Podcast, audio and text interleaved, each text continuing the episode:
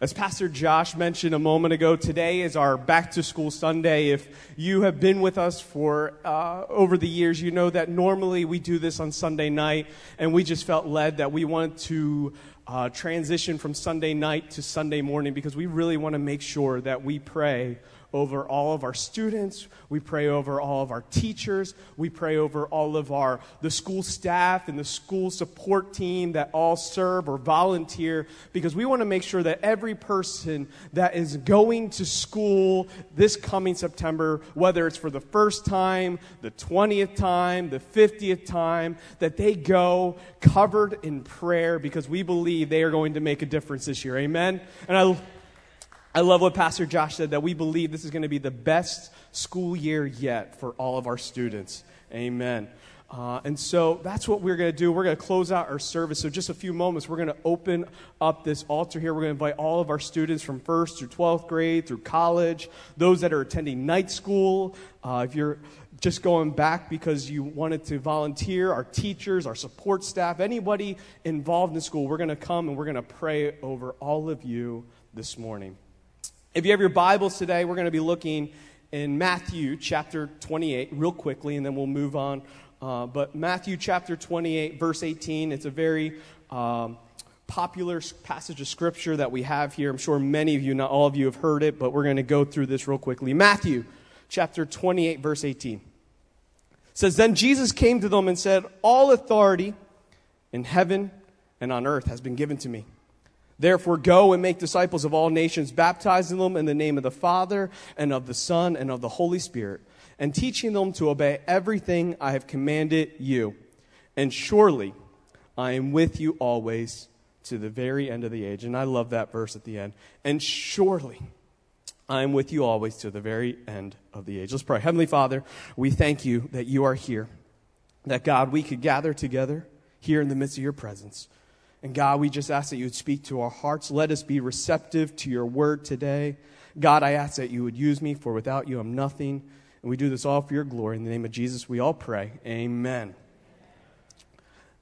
There's a very um, popular story, especially in the sports world, where uh, the famous Green Bay Packer football coach Vince Lombardi, uh, the beginning of the 1961 football season, 1960, the Green Bay Packers had come just so close to winning the championship. And so they had placed second. And so there was great expectation within the team because they felt, they believed that they had all the tools, all the means, all the resources to win the championship that season. Having been so close, having been so close to victory, they felt like this was their year. And so the very first day, of training, of practice.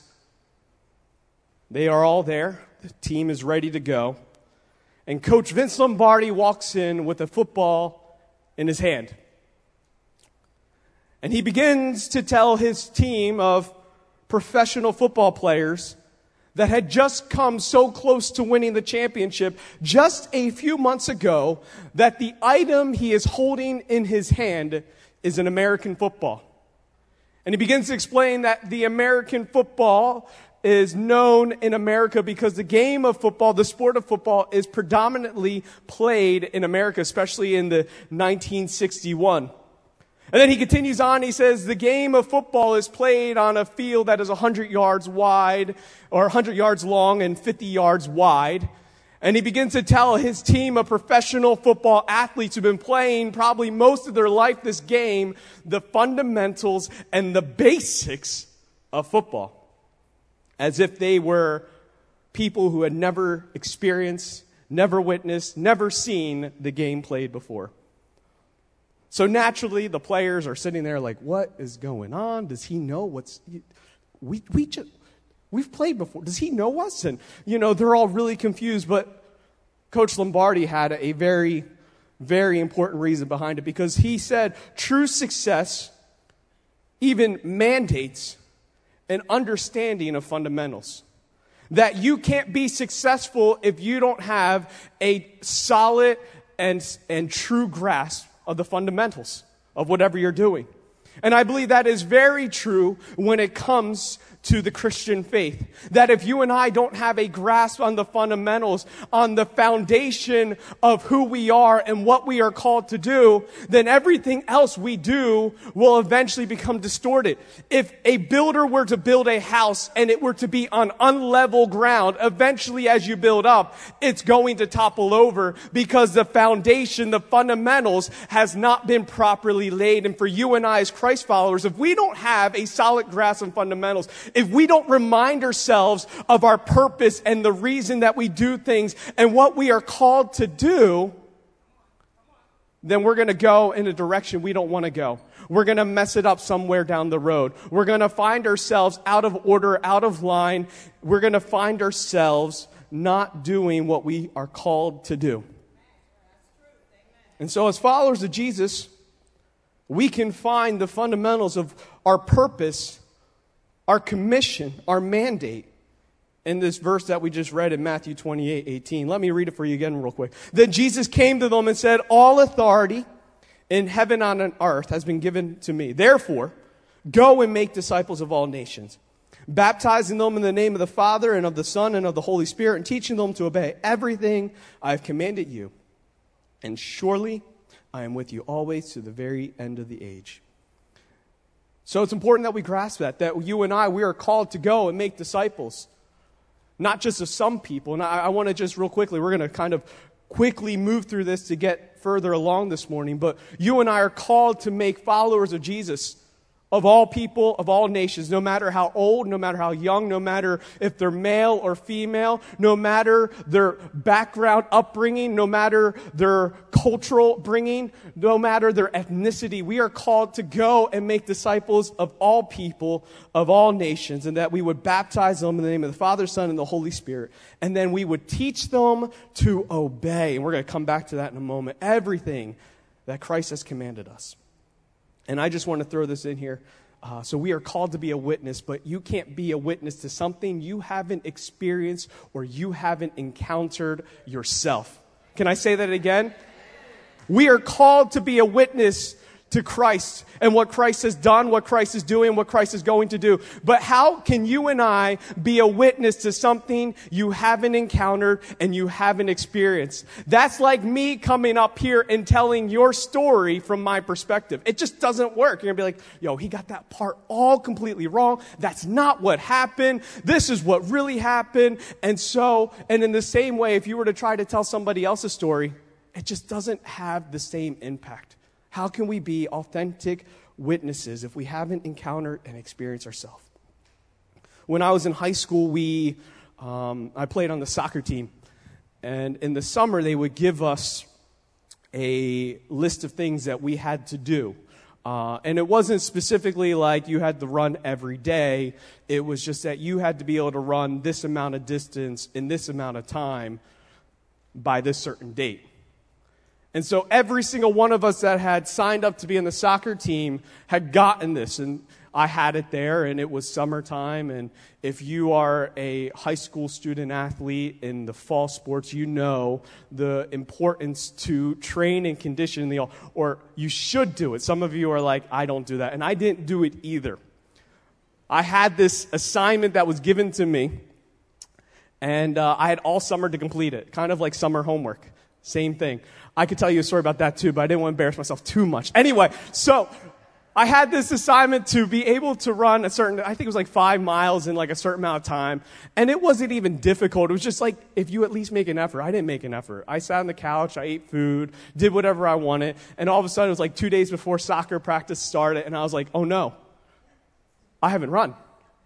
And uh, I, I, don't, I don't know what to do. And so you do what anybody does. Uh, you show up and hope that no one's looking. And so I remember that day, uh, we had a, a scrimmage, and they just kind of put us out in the field, and they said, Hey, all right, you're going to play. Let's go. And I was good. I'm like, All right, no one's going to tell. And I was good for like the first five, ten minutes or so. And, you know, occasionally I would just pray the ball don't go near me so I don't have to run, you know, one of those deals. But then at some point during the game, I realized, like, I'm tired. And uh, I can't keep up.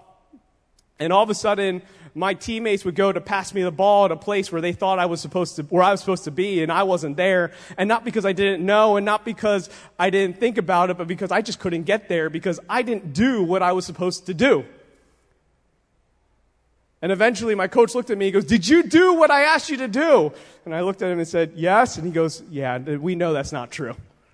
You see, each and every one of us has a personal responsibility here today. I want you to get this, that this message is not just for some of us. This message is, although it's back to school day, it is not just a message for our students and teachers and school staff, but it's for every single one of us here. So I don't want you to tune this message out because, oh, we're just, it's back to school, it's for the students. I'm preaching and teaching and talking to everyone here, myself included that each and every one of us has a personal responsibility to follow and fulfill the mission that God has given each and every one of us. We are all personally responsible to make Jesus known, to go into the world and to make disciples of all people of all nations.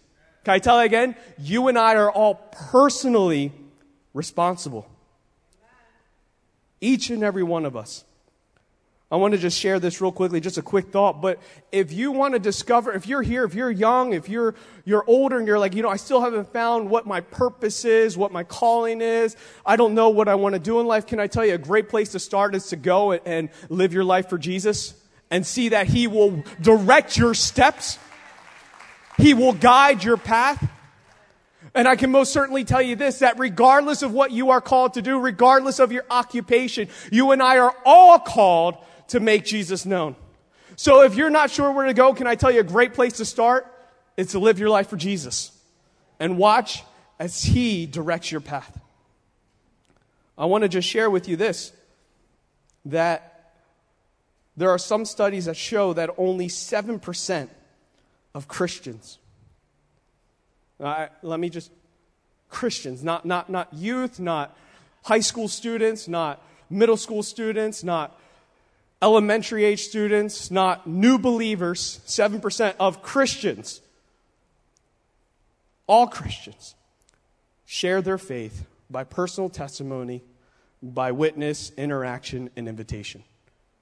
Some studies show that only 7%, and I'm not saying that's here in this room, I'm just saying on a global, especially on a countrywide, 7%. And yet, 76% of people that come to Christ do so because of a personal relationship, interaction, and invitation with a Christ follower. That while only 7%, so if you do the math and think about that, if the other 93% of us get our act together, can you imagine the, the, the growth and the expansion of the kingdom of God? Be encouraged that yet while only that 76% of people that come to Christ do so because of a personal invitation. Can I tell you that if you have family members, if you have friends, if you have neighbors, if you have coworkers that you have been praying for, that you have been asking God to move in their life, can I tell you that maybe, just maybe, I'm going to go on a limb here, that maybe He has called you to go and do something about it. To interact with them, to share with them, and to invite them. See, the church, we don't need more gimmicks. We don't need more programs. We don't need better systems. We don't need fancy lights. We don't need smoke. We don't need projection screens. We don't need this, that, and the other. But what we do need is we need men and women, boys and girls, young and old, who have been brought out of darkness, who have stepped into the light, who have been empowered by the Holy Spirit to live on mission for the glory of God. And that we would fulfill what God has commissioned us to do. So, Jesus is speaking here, and he tells his disciples to go. And I think sometimes we look at that go and it's like, all right, I'll go when I'm ready, or, you know, oh, you know what, today's a good day to go. I'm gonna, I'm gonna go today and make witness. You know, I'm gonna go today and I'm gonna witness. You know, we think that go is very much like a when I feel like it, or when I'm ready, or when it's you know, comfortable or when it's convenient for me. But that's not the go that Jesus is saying here. He's not saying, listen, you know, you should pick a day, you know, these days to go Monday, Wednesday, Friday, Tuesday, Thursday, state Saturday, Sunday off. No, he says it's more like uh, as you go. As you live your life day in, day out, regardless of where you're at, as you are going through life, you should go and make disciples. That every sphere of your life, you should be a witness to the glory of Jesus Christ. That it's shouldn't be just here. It shouldn't be just there. It shouldn't be when I feel like it, but in every season, in every area, in every aspect of your life, you should go and make Jesus known. You know, in Bethel Student Church, it's the student ministry here at Bethel we meet on Friday nights, and uh, we, we, we talk about this a lot. And we just talk about representing Jesus. And I want to just share this with you. Sometimes, if you're a parent here, you're like, What'd you learn in youth today? And you're like, Nothing, you know, we just. So, this is something we talk about all the time. It's like school. Do you, do you have any homework? No. Do you learn anything? No. All right. Um, we talk about this, though, is that there are three ways we ask, how are we representing Jesus? There's three ways. One, we are representing Jesus. We're living our life representing him. Or we are not representing Jesus. We make no claim to represent him. We have no desire. We're just, you know, it's not for me. I don't want to do that. Okay. And then finally, and I believe that this is where we have, because of this, we've seen a lot of issues in the world. We misrepresent Jesus in that we claim to follow Jesus with our words, but our actions show nothing otherwise. See, I think for a lot of us in here today, this morning, I'm gonna, I'm gonna just say that I think for either, for us, we're either representing Jesus or we're misrepresenting Jesus. There may be some of you here, if you're here today, say, listen, I, I don't even know about Jesus. I'm just here for the first time, or I've been kind of looking and stuff. That's fine. You know, we just hope that you would just sit and that uh, you would just listen to what God is speaking to today. But for most of us here today, I believe that we fall in two avenues. We're either representing Jesus or we're misrepresenting Jesus. And let me just challenge you that it is our personal responsibility to live a missional life that doesn't misrepresent Jesus, is not representing Jesus, but represents Jesus on earth. So, how can we do this? How do we live our lives missionally? I want to look at another popular verse this morning Matthew chapter 5, 13 and 14. Jesus is talking to the crowds of men, women, and children, and he says, You are the salt of the earth.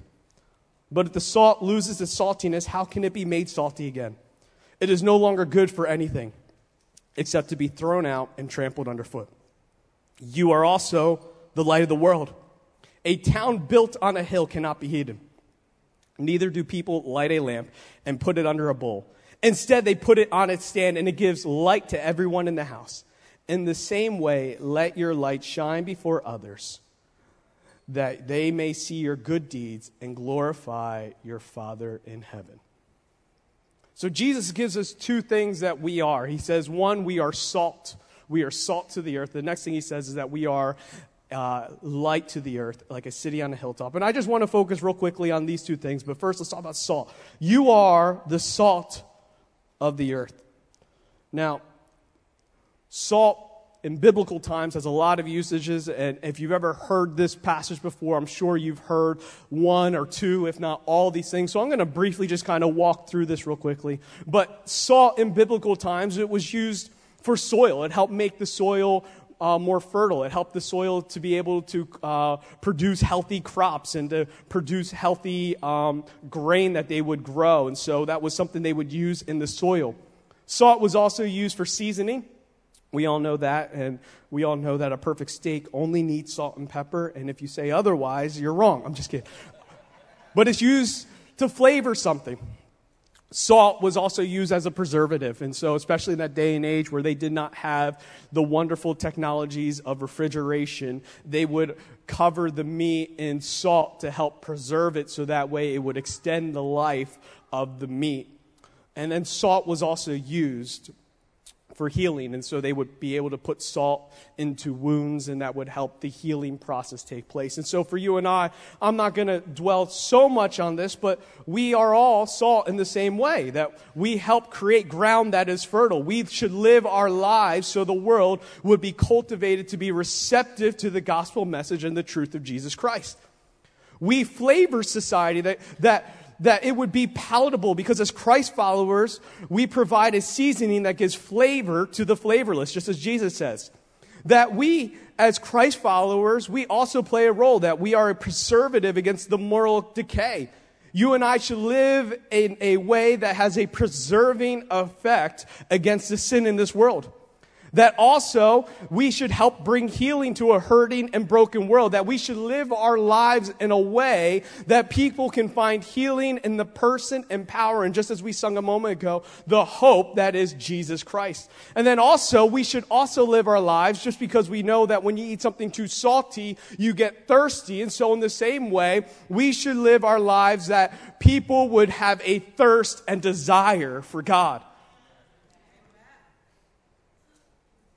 So we are salt to the earth, but Jesus talks about something here. He says, But if the salt loses its saltiness, how can it be made salty again? It is no longer good for anything except to be thrown out and trampled underfoot. If the salt has lost its saltiness, I was hungry one day and I had just come home from school, I think, or maybe it was the weekend, and I came home from being outside. And if you're like me, one thing I like to do is, regardless of if I'm hungry or if I'm not hungry, I could have just eaten the biggest meal I've ever eaten. And the moment I get home, I go to three places. I go to the refrigerator, close it.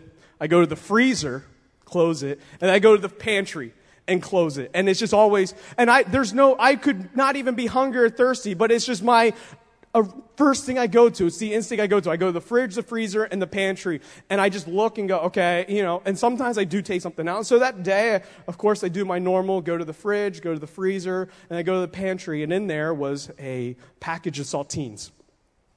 And I mean, we all love saltines, right? There, there's just something about them. Maybe only when you're sick. I just love saltines. There, there's just something about a good saltine cracker. And I remember I pulled the box out. I go, yo, I got a full sleeve. And, you know, I went to the fridge to see if there's like any pepperoni or cheese or anything. It wasn't, but I'm like, yeah, I'm just going to eat them anyway.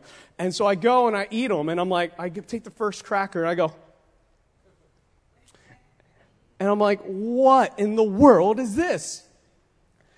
And I'm like, there's no salt on my saltine cracker. And I thought it was just like a mistake, you know. Nowadays we get on our phone, we call the person, I'm offended that there's no salt on my salt. You know, you, you know how we roll nowadays. But anyway, I was confused. I'm like, well, so I go to the next cracker and I'm like, there's no salt in this one. And I'm like, I go to, I'm like, Dad, there, what's wrong with the crackers? There's, there's no salt on the saltines. And he goes, well, yeah, they're saltless saltines. And I'm like, what?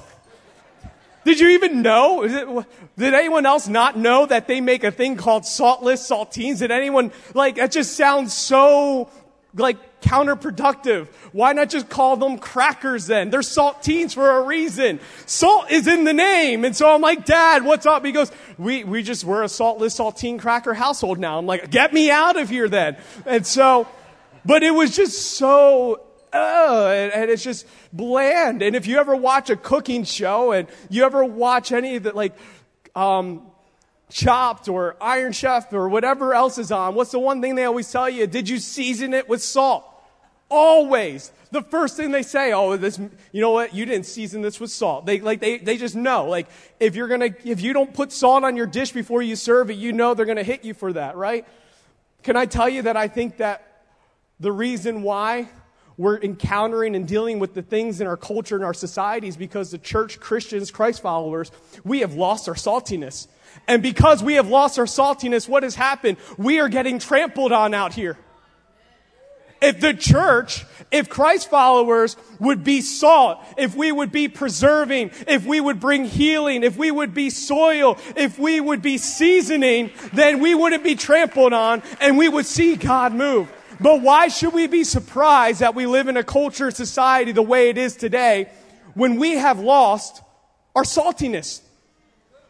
Now, maybe one, of some of you are saying, well, people tell me I'm salty all the time. And let me just, let me just give you real quickly here. This is just out of love. That saltiness also has a negative thing. And so if people, especially young people, are calling you salty, it might not be because you're living for Jesus. It might be because you're holding on to some bitterness in your life, all right? But can we redeem saltiness? And can we be salty Christians, not in the negative, but in the, in the positive that would see change take place, that we would be salt to the earth, flavor to the flavorless. Well, how do we, if, Pastor, if we have lost our saltiness, how do we regain our saltiness back? Well, I think if we look back at Matthew chapter 28, we'll see it. Jesus tells them to teach them to obey. Teach them to obey. I think a lot of times we do a, good, a decent job. We could always do better at teaching and communicating, but we don't do a good job in obeying. Can I say that again? We, we can do good in, in gaining information. In fact, we have information everywhere we go. Right now, all of you have your cell phones. You can go and look up all the information you want. You can have all of the knowledge that you could possibly desire thanks to Wikipedia. But how do we do in obeying? How do we do in obeying? See, it's not just about knowing the gospel and the word of God, but it's also about living it out and modeling it and exemplifying it. We have to move beyond knowledge and enter into transformation. If the saving power of the gospel does nothing to your life, then all you have is knowledge overload. All we have are a bunch of fat-headed Christians and we don't have fully transformed disciples of Jesus Christ. You got to practice what you believe.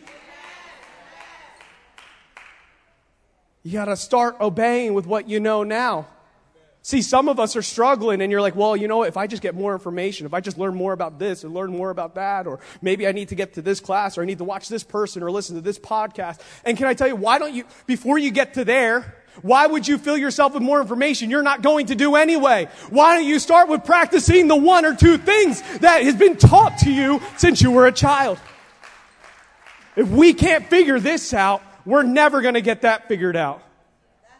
Young people, if you're here today, I'm speaking to myself. If you can't be faithful with the early things, the first things, if you can't be faithful with those couple of things here, how is God ever going to entrust you with greater things, with greater responsibility? We have to start with being obedient. What are you not being obedient to? Because I can tell you that if the church of Christians would begin to be obedient with the things they believe, we would not have lost our saltiness. So we need to believe, we need to obey. Because to believe but not to practice is worthless. We need to get our saltiness back. And then Matthew 5, he tells us, he says, You are the light of the world. A town built on a hill cannot be hidden. Neither do people light a lamp and put it under a bowl. Instead, they put it on its stand, and it gives light to everyone in the house. In the same way, let your light shine before others, that they may see your good deeds and glorify your Father in heaven. Now, let's just be real quick here with this, and I think we all know this, but sometimes we need to remind ourselves this. It's not you that is bright. You are not the light. You are not the light, but rather it is Jesus who is the light that is within you. So if Jesus is not within you, you ain't shining bright for him. What does John 1 says? It says that Christ is the true light of the world for all of humanity. It's not you. It's not me. It's not this person or the other. It's not the person you see on TV, the person you hear on the radio, but it's Jesus within you.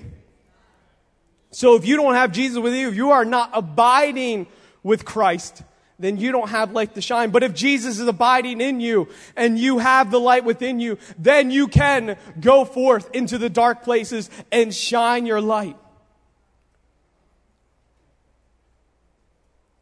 I'm only you know, some of you will look at me, and, and, and I acknowledge this, that I'm still young, and I'm thankful for that. Uh, but even for someone at my age, I can't understand or sympathize with our students today.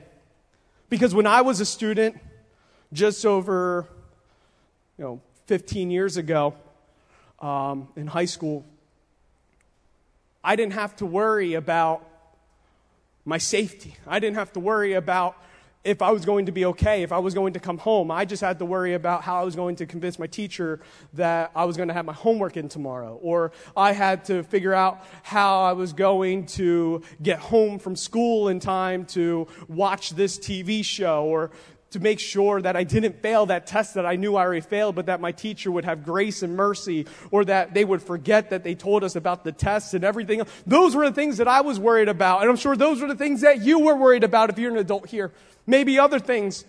But nowadays, our students, they have to pray, and our teachers and those that work in our schools and serve in our schools, they have to pray for their safety, their well being. They have to pray for God to guard and watch over their schools and to make sure that they are safe and protected. Can I tell you, it is a dark place. If you are called to be light in the dark place, you can't shine the light in the dark place if you're not going into the dark place. See, far too many of us think that, oh, I'm the light, we are the light of the world. We are to show and, and exemplify the light of Jesus that's within us by coming here together in this building. Can I tell you that the only time that we showcase the light of the world is in the walls of the church or in the walls of a building with other Christ followers? Then who is shining the light in the dark place? We might not be of the world, but we are in the world. And we have been called to go into the world and to shine the light in the dark place. And can I tell you this? You might be the only Christ follower in your setting. You might be the only person that professes and claims to be a Christian. You might be the only person who is serving and seeking after God in your, in your offices or in your classroom. But can I tell you that even the faintest of light will illuminate the darkest of places?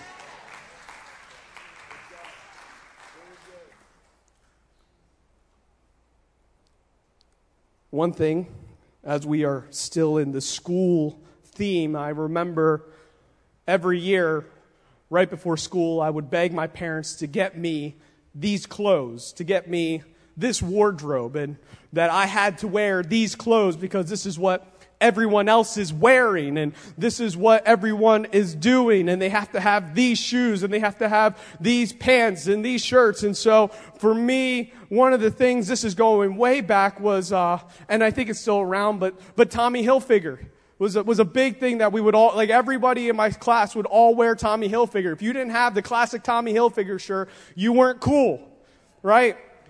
You know and and I, I don't know what parents and my, my, parents and, and the generation of parents that were over my generation, but like, what were you dressing us in? Like I look at the clothes from when we were kids and like we're wearing like fluffy, poofy, like with little fluffy dot things and kids nowadays, they look stylish. I'm like, man, I wish I could wear what they're wearing, right? But we had to wear, so I begged my, I'm like, dad, please, I need to get this shirt. And so one day I came home, my dad's like, listen, I got you the shirt. I'm like, what? I got you the clothes. I'm like, there was, there was just something like, yes, I'm going to fit in. And I go upstairs and I'm looking and I'm like, and I start to realize, I'm like, wait a second. So I go to the computer, I turn the, the computer on, you hear the dial tone. You know, you know that internet tone, right? You got to dial it in. And I go and I, I go to Ask Jeeves because, you know, Google wasn't a thing then. So I had to ask Jeeves and you ask Jeeves a question. What does the Tommy Hilfiger logo look like? Question mark, right? So after about like 10 minutes of like it, it like loading, I look and I see it's like red. I, I, don't remember what the colors are, but it was like, and I go and I, I grab the shirt and I'm like, I'm like, Dad, come over here. He goes, Yeah, what's up? He goes, What's wrong with this? He goes, What? Nothing. What? The colors are backwards. And he's like, Why? He said, The colors are backwards. He goes, Oh, yeah, I saw those shirts there, but they were like twice the price, so I got you these. I got you like double the amount. I'm like, You can't do that. Now everyone's gonna know I'm not going to fit in with everyone. I I, am going to stand out. Can I tell you, church, that we aren't called to fit in this world. We're called to stand out. Students, you are not called to conform to the patterns of this world, but you are called to stand out to be an example, to be light in the dark place. God isn't looking for you to fit in, but He wants you to stand out for His glory. And can I tell you this? That as you go into the dark place, as John 1 5 says, the light shines in the darkness, and I love this, and the darkness has not overcome it, and it will not overcome it. The light shines in the darkness, and the darkness has not overcome it. I'm just going to ask if the team would come up here, and in a moment, I'm going to invite Pastor. He's going to uh, lead us in praying over our students from first through 12th grade in college and night school, teachers, support team, uh, anybody involved, volunteering, serving, working in our schools. But for students here today, in the next week or two, 10 days, I think someone said, uh, you will be going back to school. It's inevitable. Um, you can pray for snow, but we don't live in a place where it's going to come. Some of you are college students, you're already back in school. I see some of our Chi Alpha leaders over there, and so they can attest to the schools are already beginning to um, be filled. Campuses are, are being filled with students.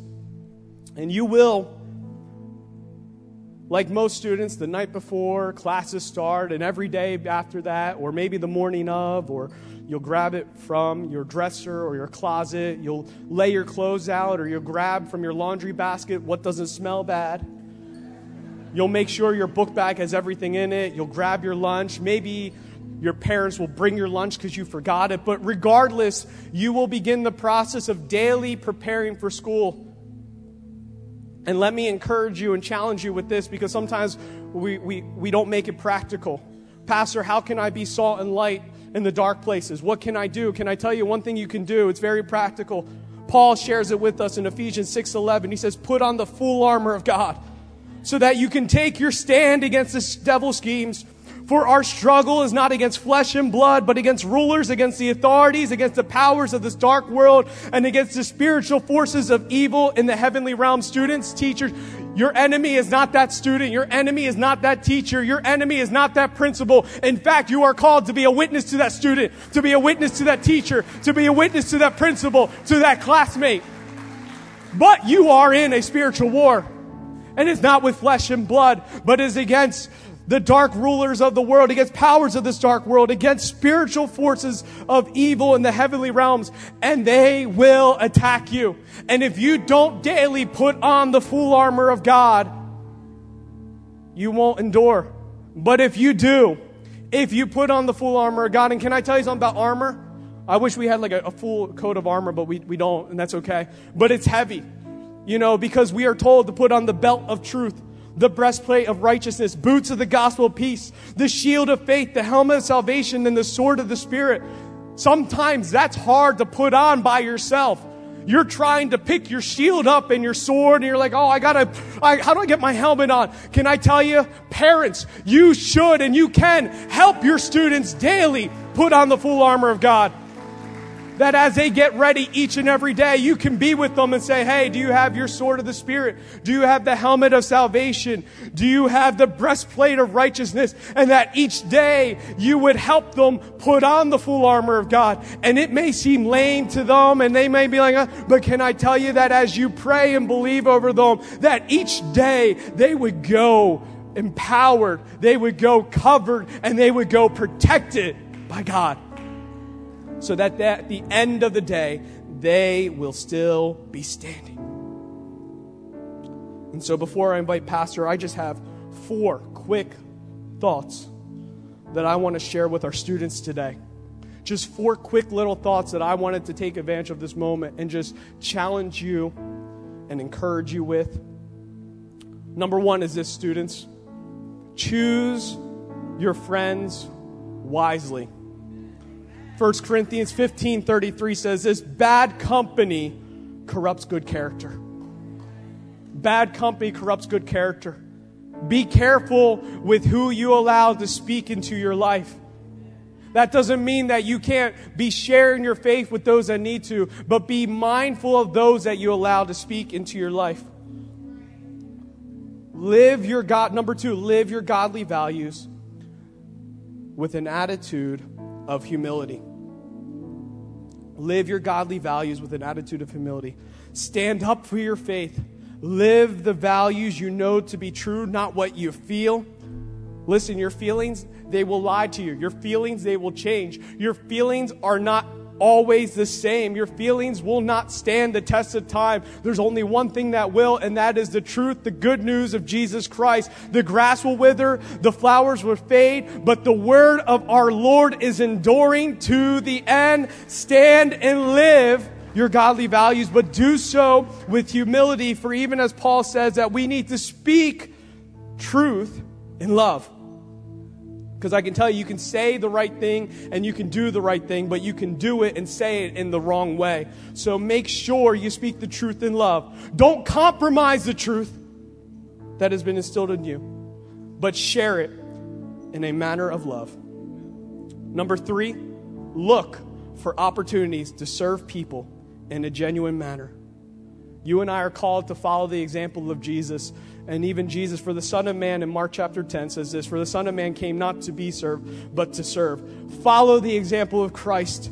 Live to serve others. If serving is beneath you, then leading is beyond you. And we are called to lead this world to know Jesus. And so if you can't serve, then you'll never lead. And then finally, don't neglect your time in church. And parents, I'll tell you this don't make church optional. Psalm 122 says this I was glad when they said to me, Let us go to the house of the Lord. Let us come together week in, week out. Let us have community and relationships that encourage each other, that also challenge one another and calls us out when we need to, to have that accountability. Accountability is not just encouragement, but it's also timely rebuking when we need it and that we would gather together, that you would be encouraged, that you would be strengthened, that you would be um, just, that you would just have the, the surrounding that you know, the support that you need week in and week out. Because I want you to know this you have a church that supports you, believes in you, and is praying for you. And then finally, hold tight to the promise that Jesus gave us all in his mandate. And I will be with you to the end of the ages. And you might seem like you're alone. You might seem like you're by yourself. You might seem like there's nobody else. But can I tell you this? That Jesus is with you through it all. And so at this time, I'm going to invite pastors. we begin, and we're going to pray over our students, our teachers, our school staff, and those that are volunteering in our schools this morning. Bless. Hey, everybody, give the Lord praise here this morning. Amen. Bless God. Let's stand to our feet here this morning. And, and I am, I'm going to call for all of our, first of all, let's have all of our students come. And so this is from kindergarten all the way up to college. If you are heading back to school in any form or fashion, all of our students, come on up. Just stand right across here at the front. Just come right up. How many of you are thankful for the next generation? Amen. Back in May, back in May, I shared with you, you know, that there was going to be a, a new focus in our church, and we're still trying to work it out. We haven't forgotten it. We know we are in a lot of discussions, and and uh, but we're in a renewed focus on the next generation. And how many of you, again, are thankful for each one of these? Precious young men, young women. The church of today, not of tomorrow. They're in the church today. Turn your neighbor and tell them they're the church today. In Jesus' name. All right. Now that we got our students down here, all of our educators, if you work in the education system at all, teachers, if you are uh, helping, however it is, you come and you stand with them as well. And how many of you are thankful for precious teachers and men and women that pour into our children, students. Amen. Bless God. Amen. We're going to pray for all of them, and uh, uh, but I just want to share this one, and this is for all of us, really. But uh, uh, you know, the Lord just really was putting this on my heart this week. Uh, in my own devotions, I read this, and many of you know the story of of. Um, uh, Abraham and Isaac. And if you're, he's waited for so many years for Isaac. Isaac now is probably uh, at least 17, 18 years old. He might even be older than that. And Isaac is going to carry this dream to fulfillment. Abraham had not had any other children um, that were given to him by God. And this is the promised child. And God says, Now you take up Isaac and you offer him as a sacrifice. And this was to test his heart. And of course, God stopped. He would never have a child uh, sacrifice. And he stopped him just as he's ready to offer him up. And he says, Now I know that you serve me and, and me alone. You fear me and me alone. But listen to what he says. I love this.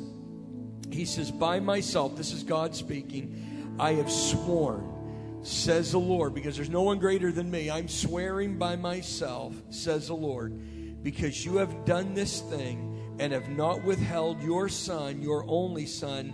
Listen, blessing, I will bless you. Multiplying, I will multiply your descendants as the stars of the heaven um, and as the sand which is on the seashore. Now, listen to this. And your descendants shall possess the gate of the enemies. I love that. And you see, he, God is looking far into the future, and He says, Your descendants will possess the gates of the enemy. We are the descendants of Abraham today because it is through Christ that we are the children of Almighty God. Can you say we're the descendants of Abraham? Amen. This prayer was, they will possess the gates of the enemy. Remember what Jesus said? Many thousands of years later, Jesus said, Upon this rock I will build my church, and the gates of hell will not prevail against it. In Jesus' name. You students, you teachers, you are possessing the gates of the enemy. You are on a mission field. You are in schools, and the enemy would love to corrupt this generation, but it is up to you to possess the gates of the enemy in Jesus' mighty name. Amen. Amen. Can you stretch your hands out towards each one of these precious young men, young women, and our teachers? And let's just begin. Even before I pray, can you lift up your voice right there? Lift it up nice and loud. Let them hear you praying for them today in Jesus' name. Come on, there are 700 people in this room. We could be praying a lot louder than that. Lift up your voice in Jesus' name. All of you students, all of you teachers, lift up your hands to the Lord here today in Jesus' name. Hallelujah, hallelujah. Our precious Father in heaven, we thank you for the word that we heard today. And Father, I pray that each one of these students and each one of these parents that heard the word today, that they would realize that as they step onto their campus, as they go into their schools, as they go into each and every classroom, that Father, no weapon formed against them can ever prosper. You are building them as the church in such a way that even the gates of hell will not prevail against them. And that as they go forward, greater is He that is in them than He that is in this world. And that they can possess the gates of the enemy and the enemy can do nothing about it. I pray, Father, first and foremost, for all of those who are being educated and those who are educators. I pray, Lord, your protection upon them. We know that there is a lot of violence in our school systems today. We pray the hand of God's mercy and grace would rest upon them and that you would protect them physically, emotionally, mentally, spiritually for the glory and the honor of God. That you would bless their going in and that you would bless their going out in Jesus' name. Lord, I also pray for your provision upon them. I pray that you would provide for them emotionally, mentally, spiritually, financially that, Lord, they would seek your face early in the morning before they go out. And that, Lord, they would know that everything that they have need of has been provided by the hand of Almighty God. And as Pastor Brian shared a few moments ago, I pray that they would not look for their provision to be made by anyone in this world, but that, Father, they would recognize that the hand of the Lord has provided all things that are necessary for them in Jesus' name. And then, Father, I pray that your power would rest upon their heart and upon their life, and that they would not go in their own strength, that they would not go in their own might, but that they would go in the power of Almighty God. And Lord, as much as we want to see revival take place right here at Bethel, I would be even more excited if revival began to break out in our middle schools, in our high schools, in our colleges, in the campuses, Lord. I would love for our schools to be absolutely set on fire by young men and young women who go in and say, We serve the living God Almighty. So I pray that our young men, our young women would make a stand that they would not bow down, that they would have a, a, love and a compassion in their heart, but may they never compromise. May they live it out for your glory and for your honor. We pray these things in Jesus' mighty name. And everyone said, Amen and amen. Give the Lord all the praise in this house. Come on, give him a shout of praise. Bless the Lord, bless the Lord. Can we lift our hands in this house here, all around? Let's worship the Lord. Hallelujah. I'll stand with arms high and heart abandoned. Hallelujah. We magnify